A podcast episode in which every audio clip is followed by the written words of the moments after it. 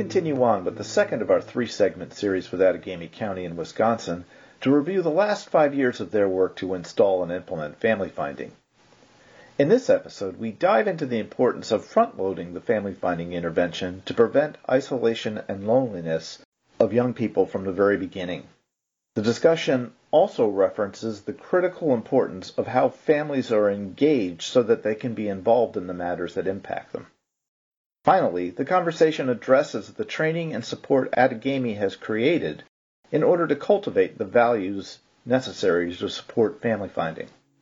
Let's start with Division Manager Melissa Blom identifying the importance of front loading family finding so as to avoid children languishing in foster care. I, I think that's the a challenge going forward is moving upstream. Mm-hmm. How do we not get to that mm-hmm. situation? Right. right. Like, how do we prevent 13 placements in 13 right. years? Right. That is a trauma and a trauma and a trauma. I yeah. mean, and so if we could do more on that, I agree. If we can do more on the front end to align family, but it's it's going to take a lot of work. You have to. The engagement piece is such a critical piece you can take one sentence, one one look at a family member who thinks you're judging them. Yeah. They're gone. Yeah. They're done. Yeah. They don't want to be shamed. They don't want to be vulnerable with us. Yeah. I like to believe that every social worker, every staff member on our floor works here because they enjoy this work mm-hmm. and that it's meaningful work. And that would be a place where I'd want them to be, is that they're not pushing numbers or pushing buttons in WiSACWIS that they're actually doing meaningful work that connects children and uh, prevents that negative trajectory. Um, I wanted to kind of add to that because I'm looking at one of your talking points where you have talked about some sites that have been front loading family find prior to placement decisions and some barriers that we've had about that. And I think some things that Laura was starting to get at and where Melissa was going with the in home safety services grant that we're looking at getting. One piece is statute allows us to only reach out to family members without parental permission after a child is placed. So trying to do some of that prevention work, and we sometimes have kids in protective plans mm-hmm. that is not court ordered yet, and we're trying to do that work to prevent a placement. Mm-hmm. So there's challenges around making that work. Um, so that needs to be, you know, we can focus on engagement, getting the family to agree to it, but sometimes you have parents saying no, no, no, no, no, and you can't do that full reaching out until there's actually a placement. I also think where Laura was getting at is about the t- making decisions, and some workers are really quick about making decisions, and others it, it takes a little bit longer. My experience has been since we've been doing this is things move a lot faster in intake when they're going through their investigation, they're sorting things out, they're trying to find placements, they're more willing to, because if the child has just been placed, they're more willing to get them with their family right away. Mm-hmm. Versus once they've kind of gotten settled in a foster home mm-hmm. and they're doing good, and we know the foster parents and they're really they're helpful with transportation. They get them here and there. Ongoing workers have other things that they're dealing with. Yeah. This relative is a little needy, maybe has some questions is a little marginal, but this is this child's family, and this is what this child is used to, and this right. person will keep them connected. Right. There's work to get that child to that family, and yeah. you're like, but they're doing so good, and yeah. so that yeah. balancing. They're stable. They're stabilizing. Yeah. Well, yes. there's risk. There's more risk involved. Remember, you know, when you involve family, there's usually a pattern or similar right. issues, right. and, and so there's risk. Yeah.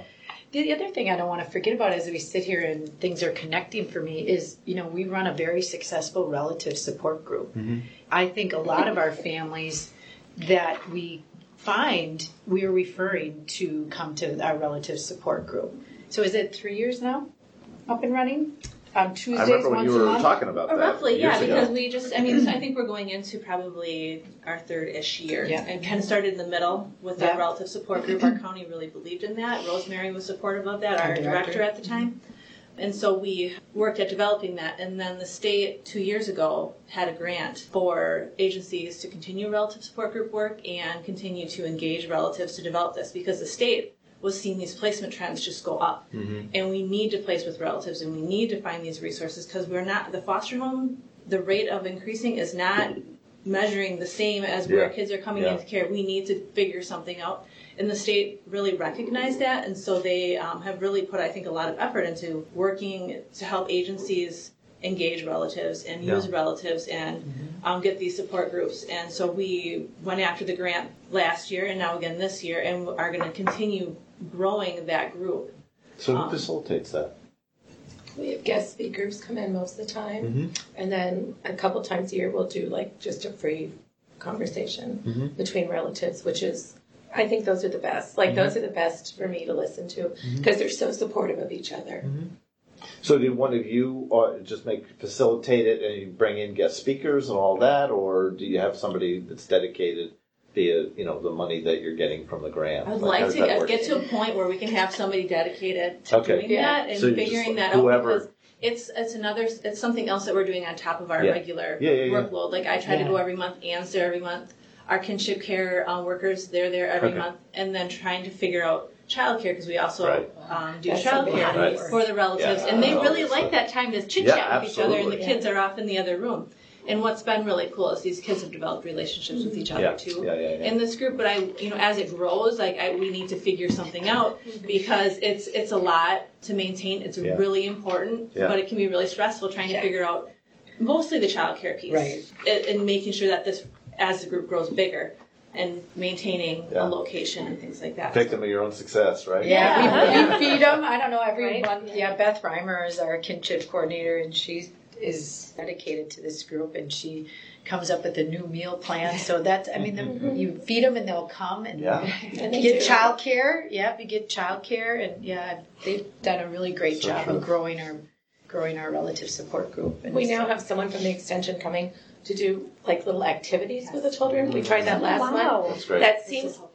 It worked last month. It kept them was it a last little more Saturday? interested. Two weeks ago. two weeks two weeks ago, and they made Christmas ornaments, and Oh, it was very nice. And they said they were much better in that kind of like Yeah. having something in front of things to them. do rather than Um, are we going to watch a video or Yeah, we're structure, Gonna, we're going to structure, play. structure. they Yeah. can't they Child can't sit providers. for very long. Yeah. It's a group of children that has a really hard time sitting Yeah. at all. So they really um, hopefully this will help. Yeah. And then we have two are they foster, Foster parents. foster parents that do help with the child care that are paid to do that. And then sometimes we have to go back. Yes. There's these knowing smiles between people that Yeah. you can't see, but Yeah. stories are just popping Yeah. in people's brains. I think from the outside looking in, the keys to their success have been just the passion from the get go, Yeah. like we talked about early on with the core group of champions who just were. I- I mean, I haven't seen it in a lot of other counties where there were probably six or seven workers from youth justice and ongoing and intake that just were lit up and so excited about the work. And I think that that passion has continued with the three workers that they have now, mm-hmm. but it really comes from the top. Mm-hmm. I think in other counties, we maybe haven't seen quite the amount of buy in from some of the supervisors and management. And for sustainability purposes, I think it's really important that agencies have the support from the director and the manager and the supervisors. And like you guys said, you're talking about it all the time. It's not something that gets mm-hmm. put off into the corner. Mm-hmm. It's a conversation mm-hmm. that the workers are hearing all the time. And I think that has been one of their major keys to sustaining the efforts. They're great about sharing their information with other counties. Um, when people ask me questions, I'm like, oh, why don't you call Jennifer over at Outagamie County? And Jennifer's probably like, stop handing out my number. But um, they've been great um, to work with, and other counties uh, look up to them. We've got kind of a little consortium going now where you know they're willing to share their resources and ideas with others and also i think you guys were really interested in hearing too what other counties are Sure. are doing and instead of always reinventing the wheel Right. um, sharing that information so And I'm hoping maybe you have some point people across the country because, like Christy was talking about, we are the county that has done this the longest, have pioneered this. So when we're getting together, o- other counties are starting to dabble in this, mm-hmm. but we have lots of questions. They want to know what we're doing. So Yeah, yeah, yeah. we're giving a lot, you know, of information, and they're just trying to still figure it out. So it'd be great to connect with another mm-hmm. agency Yeah. that has been doing this work for a while, so mm-hmm. we can continue to improve our program and hear other maybe people's how they've kind of gone Yeah. up and down and where things have gone, what's worked, what's not worked. How do you track things? Yeah. How do we do our data better? That kind of stuff. where I want to go is that I'm trying to develop more of a connection between sites that that already have the basics down, but now they want the additional support. Like, what's mm-hmm. the graduate level course in this? What's the support that we can do? What what are we learning? You know, where where's somebody doing some cutting edge stuff? So, and there's things that are happening in different places. Ohio's doing some really different, interesting stuff adapting the 30 days model from St. Louis into their public and private child welfare. They're averaging now 30 days to family is a very contained process and it has a worker that has a maximum of two cases at any particular time, but they only hold them for 30 days. So you're ultimately you're working with 24 over a period of a month uh, of a year potentially. And they find on average 200 connections in 30 days. Wow. So that you know, it's just like this what they do Yeah. and um, and they're having about a seventy five percent rate uh, success rate with with kin or, or family. Los Angeles County, um, through the leadership of the previous presiding judge Michael Nash, has done a lot of the work. And Melissa, you you might have some of the kind of shared experience here, where Judge Nash retired. Did a couple other things and came back sort of in this position that was created for him to have some accountability and flexibility with other folks. And he knew the environment because he'd been Yeah. there for 20, 25 years as a judge. And he basically went to different, Los Angeles is huge, right? And they have like 20 child welfare offices. Mm-hmm. E- Each of the offices is bigger than some states. You know what I mean? It's just, it's huge he would sit down with the leadership and they would say they would identify and, and create this common goal about what they would do. And t- sometimes took months to get there. And then from there practice changed. So in six sites that they've started they now have a 75 plus percent family placement rate That's true. Yeah, I and know. some of I it know some Judge of it Nash. yeah, yeah, i'm sure you've yeah, seen him Yeah, I'm part of a dual status youth network, Okay. the National Yeah. uh, Resource Center for Dual Status Youth, and um, Los Angeles is one of our jurisdictions. Yeah. So I've gotten to know Barbara Dewey, uh-huh and um, Uh-huh. and so I've met Judge Nash, Uh-huh. and so I've really understood what they do there, and so it's inspiring. Yeah. So this but past eighteen months, they've been working and trying to expand, you know, offices and you know. At first, you have the early adopters. There's one particular office that some months they have ninety percent success rate, uh, you know, in terms of family stuff. And so I, I interviewed the director, and she said that what she did was she intervened in every decision that the intention was to place in a child in out of home care, and she asked and she looked at information and and then the, then the supervisors started doing it, and that she you know gradually started sharing the wealth. But first, she felt like it was her job to change the culture, and so she interfered with any decision that was going to place outside of the family, and she streamlined it when people were going to use family resources, and just made it. And and the court was involved. All the you know the the advocates were involved, the providers were involved, the foster parents understood what was going on. Like they you know they had to grow push out, but but that's where they ended up. Ha- that's how they ended up making changes. They recognized it was a culture change. Yeah. Mm-hmm. It was and it was about values, and it was also about what what do we think our job is? Because a lot of times people have seen the family finding stuff and other sort of changes as unfunded mandates. And what they where they sometimes get stuck is I have my job to do. I don't have time to do this, as opposed to it's my job to do this. Right. How do I how do I make it my job to do these things? Because you, you all said it in different ways.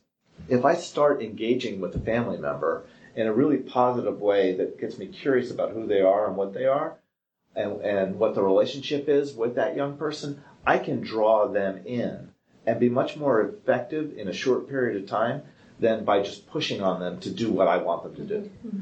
And so, is it effective then for me to be doing it the old way? No, actually, it's creating, it's taking more time. I have to stop that and start with the engagement, engaging in a different way.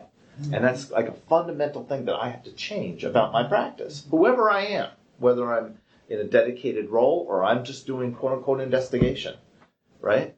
I, I, it's it you know if I start with tell me about the worst thing you've ever done in your life in complete detail, and I expect somebody is going to share that with me. I mean, if I walked up to you at a party and I asked you that, you would not befriend me. Probably, probably not. Yeah. Yeah. That's our first phone call. It's click. Yeah. Like, Right. Don't call me back. Yeah. Yeah. That, that we're over. serious. Right. And so ha- in, instead of, you know, I want to get to know who you are, what's important to you, and ultimately, you may have been faced with this kind of stress 300 times. 280, 290, 299 of those times you were successful. This one didn't go well, right? I want to know what, was successful for you. Let's talk about that. And then we can unpack the, you know, what, what, you know, what do we have to do and all that kind of stuff. Also, who else is important and who else is involved? Let's get them to the table. Let's get us out of the role of making decisions for kids and families. Let's get let's take us out of that role. We can hold the role of being the person or the people that say, does that meet safety requirements established by the court? That's our job. Like we that's our keys, that's our badge. We have to do that, and we should do that. But I was in a couple of places. I don't, I don't know if Francis or Christy may have seen me say this, but some folks were like saying we're doing using a lot of the appropriate word. The family member was appropriate or not appropriate. And I was like, you don't have the authorization to determine who's appropriate. It's not in the code. There's no place in the code that says appropriate, that says you have the power, authority, or responsibility to determine who's appropriate. Safe.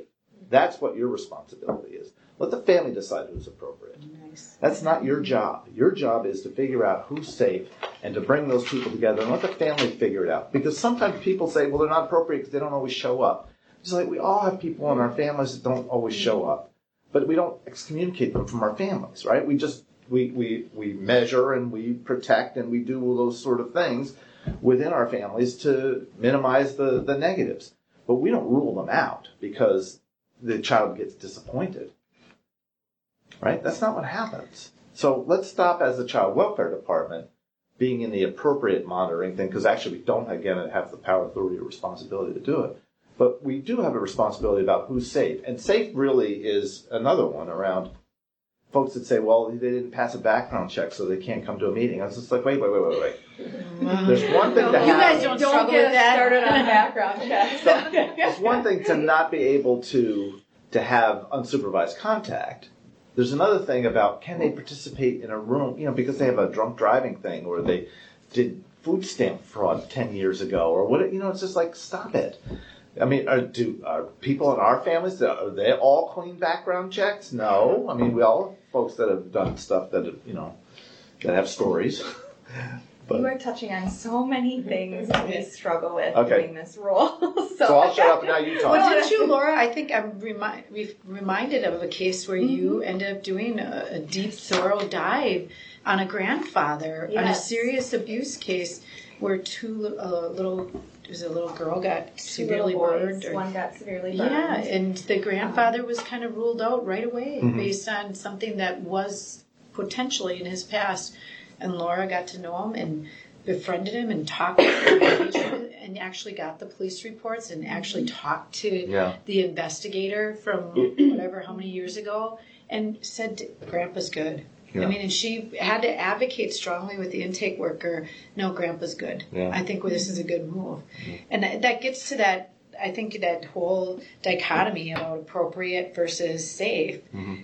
and you got to throw i'm scared to death to do this mm-hmm. a because what if something happens Right. to the child under my Right. supervision and my- I made this recommendation and B it's you know it's safe to keep them in foster care versus sending them in this risk where there's risk. So I think you know as I sit and listen to you I, I keep thinking about ba- backing the train way up upriver and upstream. So I don't I struggle with there's a lot of value in family and you have to be trained. It doesn't always come naturally Yeah. for social workers. Yeah. And so you have to have a solid foundation of training, Mm-hmm. and that has to start in your curriculum in college, in your child welfare emphasis. And Mm-hmm. Sure. so recently, I've been as the job mar- you know, the the market for hiring gets thinner and thinner. I've been meeting with the university and saying we need to do something about if I'm going to take interns on our floor, they have to be child welfare interns, uh, interns that uh, students, graduate level or BSW level that have a child welfare interest, have an mm-hmm. em- emphasis because you can get the Title IV stipend in mm-hmm. Wisconsin. Mm-hmm. you know, back in the day, we were trained. I was trained in my BSW in family systems theory, Right. a ton of it, Right. and that foundation about family systems theory helped me be Yeah. the social worker that I was. Sure. And I don't know that that happens. Wow. I don't know that that happens No. Uh, to the depth and level because that's what I was sitting here thinking. Like, I, I feel like we need to bring a trainer in to really get at the value of family Mm-hmm. Yeah. and how it's less work in the end Yeah. Absolutely. if you do this front end work. Some of the best foster parents I've worked with have been those that see their role as I'm I'm just here to temporarily care for their children and my goal is to let them parent Yes. let their parents do the job of parenting. Yes. You just tell me what they can safely and can't Right. safely do, Melissa, Right. and let me loose. I'll go work with the with the mom and dad, but you have to give me some boundaries. Yeah. What can I and can't I Yeah. do? And when you lay your judgment at the door Right. and you invite people in, paves the way for relationship and information sharing and a trust and belief that you have good intention about my children. But if you have someone who walks in and says, What did you use? Because your child Right. is tremoring. Right. I got your child two days ago and your child is tremoring. Right. What did you use? Right. Yeah. I mean, I, I worked my butt off to try to repair that relationship. Never. Yeah. And I had to finally make recommendations to my boss and to the court to say, this isn't going to ever work. Mm-hmm. And if I was that mom, I Mm-hmm. Wouldn't trust your intentions with my child Right, either. right. So it's that type of training where we lay our judgment at the door Yeah. that we're Well- such a crisis driven, Yes. quick system Right. that you have to be able to see through all of that. Right. And you know, maybe there are some like Jennifer's asking, some jurisdiction. Maybe we, Los Angeles is a great place to start because they are still a county-run state. Yeah. We're not as a large metropolitan area, but if they can start to address culture and what we're supposed to be doing as child protective workers, be a great place to start. Mm-hmm. And I'm hopeful. I'm very positive. Our governor gave a, an additional $25.5 million in the state budget. Outagamie County is seeing about $800,000 of that. And with that, we've we're hiring a whole new unit.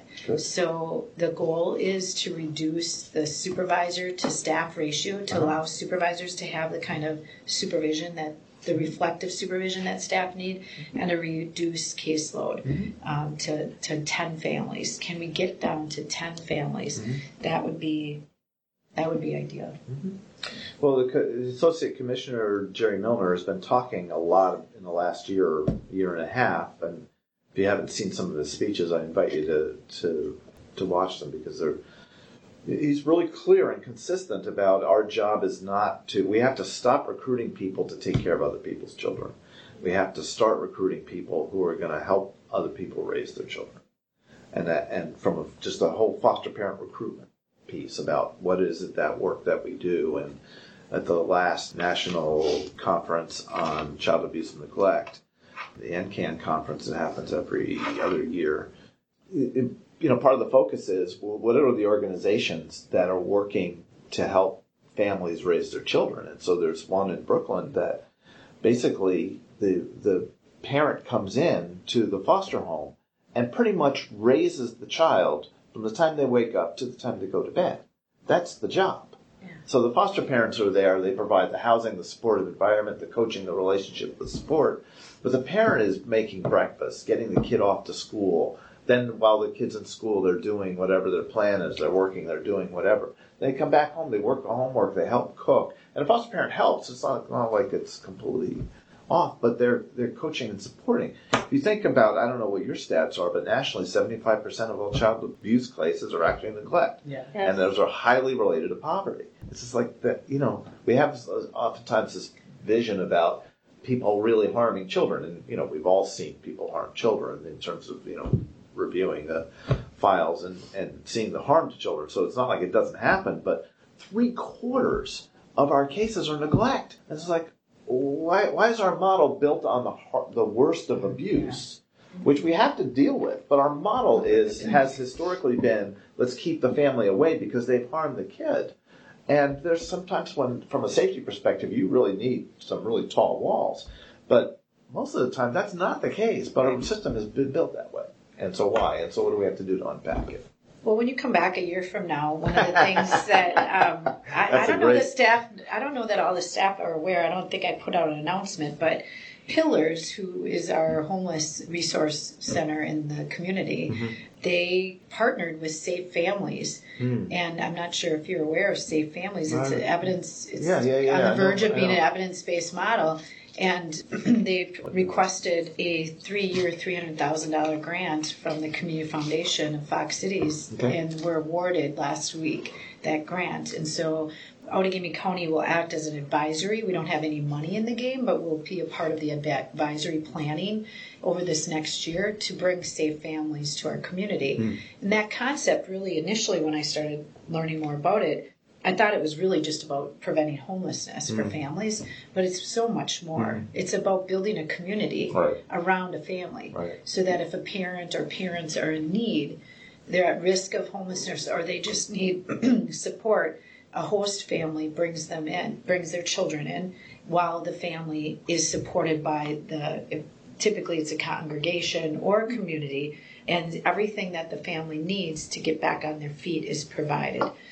So I see our alignment working really well with building that family because that's what it's about is building informal connections, building those lifelong people that uh, mom and dad can rely on.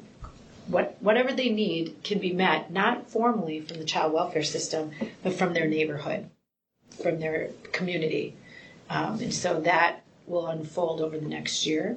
Great. Yeah, so I'm very excited about that.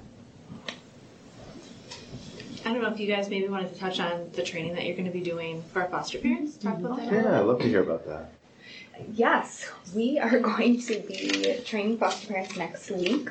Just two hours and really talking about the Family Find model, how it came about, kind of where we're at with things. Um, we're going to provide them with some activities they can do with youth when they first come in to really open up some conversation about who's important to them, who do they feel supported by, who loves them. Not only to get the information, Yeah, yeah, um, yeah. which is useful, but also to really hopefully see a little bit more of where the child's at. You know, Right. foster parents are amazing, of course, but sometimes I think they forget that they are a stranger to these Yes, kids. You're yes. opening up your home, and that's amazing, and Yeah. not anyone can do that. Right. But you're still a stranger. Yeah. And this child is literally taken from mom and dad and put with strangers and has no idea what happened to grandma and grandpa Right. or aunts and uncles and are they still there? Do they still love me? Are they coming back? And you know, we're so guarded sometimes with that information because we're afraid of, of what the children might Right. feel or Right. go through. But they need to know, oh, grandma is here still. Yeah. We're going to let you call grandma or we're going to Yeah. let you talk to grandma or just trying to really open up that this is coming. this is a big philosophy change. And we're even going to have some foster parents speak at that who Yeah. have had Super. successful ones, Good idea. but also talk about the, the struggles because Right. that's how, that's how we grow, of course, as an agency and as a team and as a program. Mm-hmm. So I think it'll be really positive. I'm I'm hopeful. Um, We're gonna, yeah, you set it up fantastic.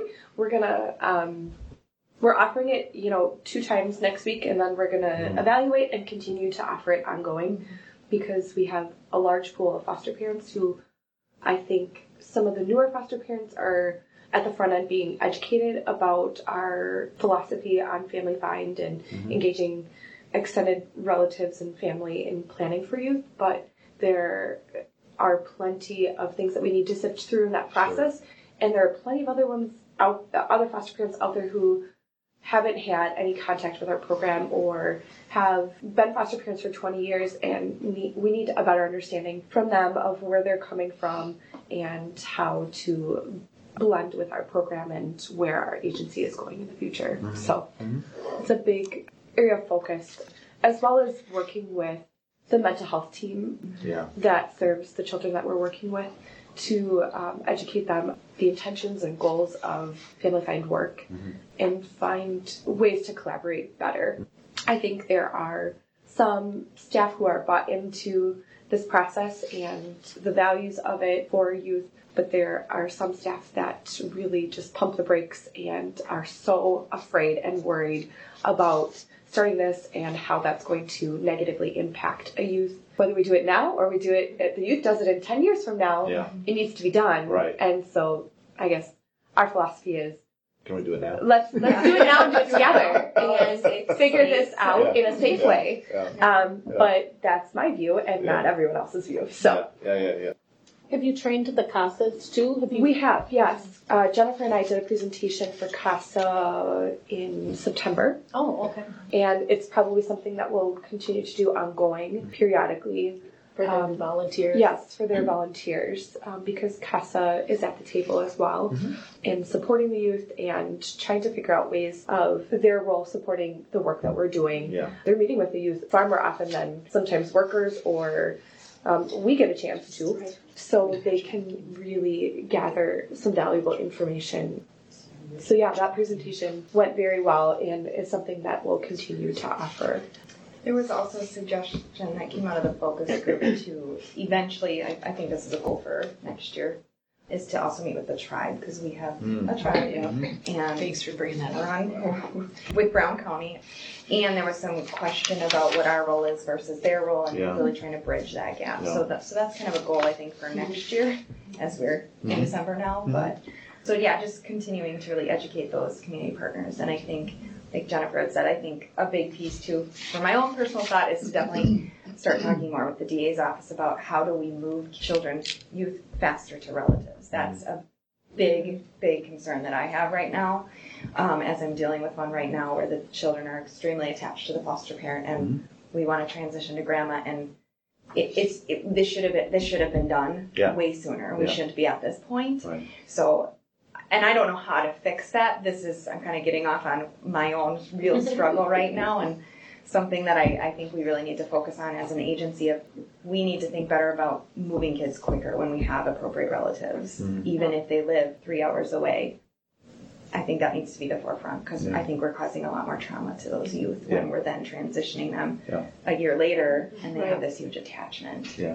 So I mean, one of the things that I, I, I know that folks that are, are trying to incorporate this into their daily practice on an ongoing basis is how do we more quickly get to sort of a, the way you, you all are, are looking at it from a blended perspective and decision making meeting process? How do we make sure that, that those people are present at the table?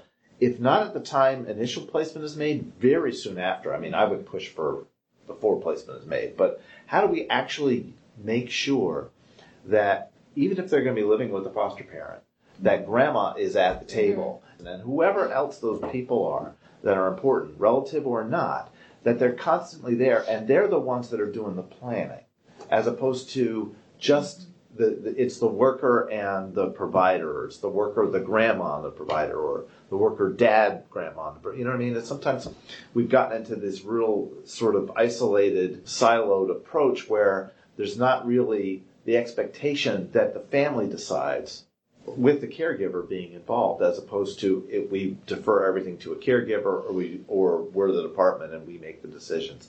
And the more we get to this kind of co co-sharing, co-parenting model of it's the family's job to help raise, there may be a particular person right now that's in that temporary role, and maybe even know I've seen places where grandma said it's better if you if you are raising but I want to be part of it. And then mm-hmm. everyone's good, mm-hmm. right? So I'm not saying that it's always going to be live with a family, but it's family sanctioned. And how do we get it so that every decision we make is family sanctioned? Mm-hmm. And and they really have a voice. Like one of the things that's happening in some of the states, California is one of them, and there's there's you know been lawsuits that have driven some of these practices is they have things that are called for California it's called child and family team, and you have to have a child and family team every 90 day meeting, right?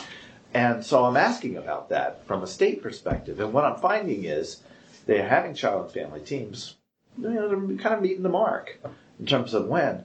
But you ask who's there, it's like maybe a mom and a young person, maybe a dad and a young person, maybe a grandma and a young person, and like 10 other professionals. And it's like, that's not a child and family team.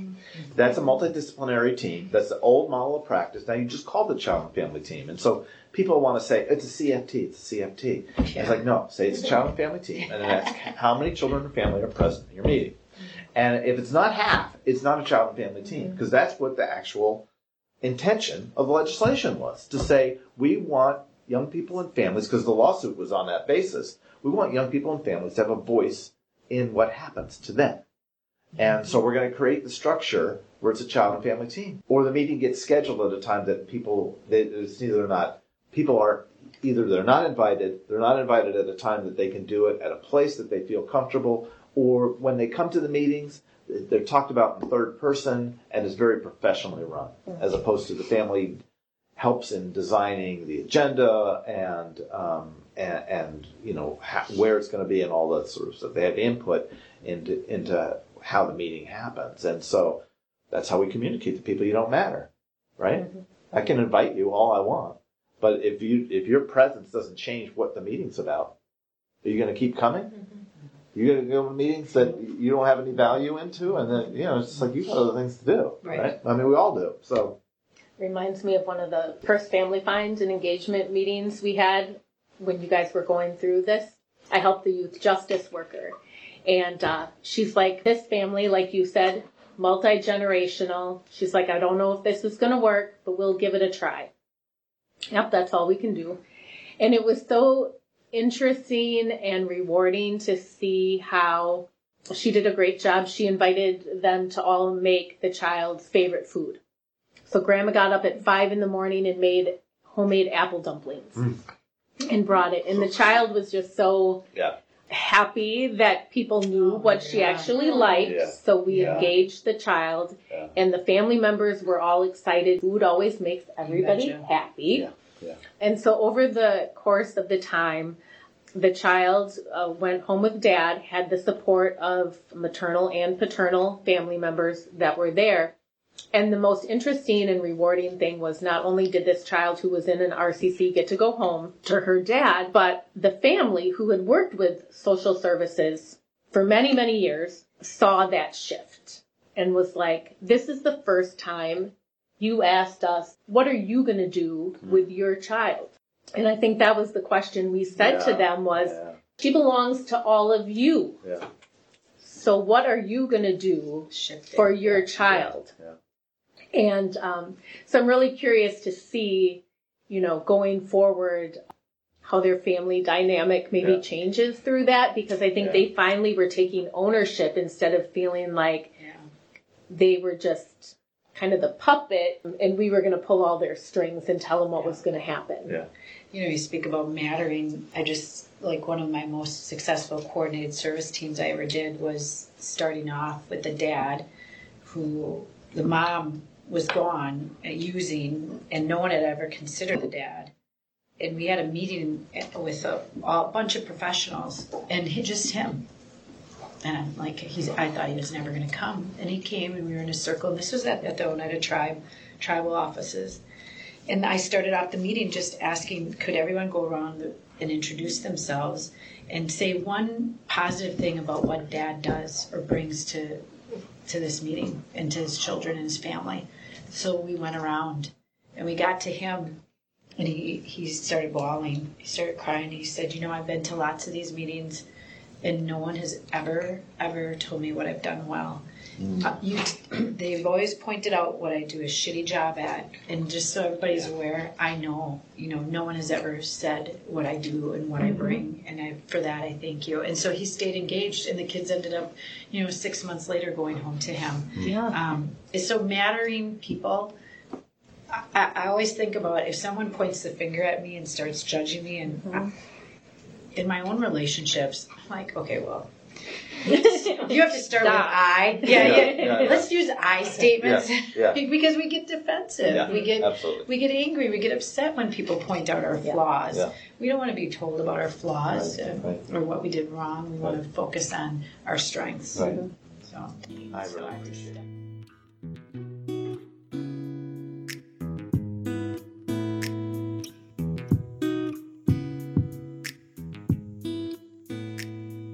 Concludes our second segment as Division Manager Melissa Blom exits to attend a meeting. I hope you found a number of provocative points and ideas to further explore with your teams at your own site.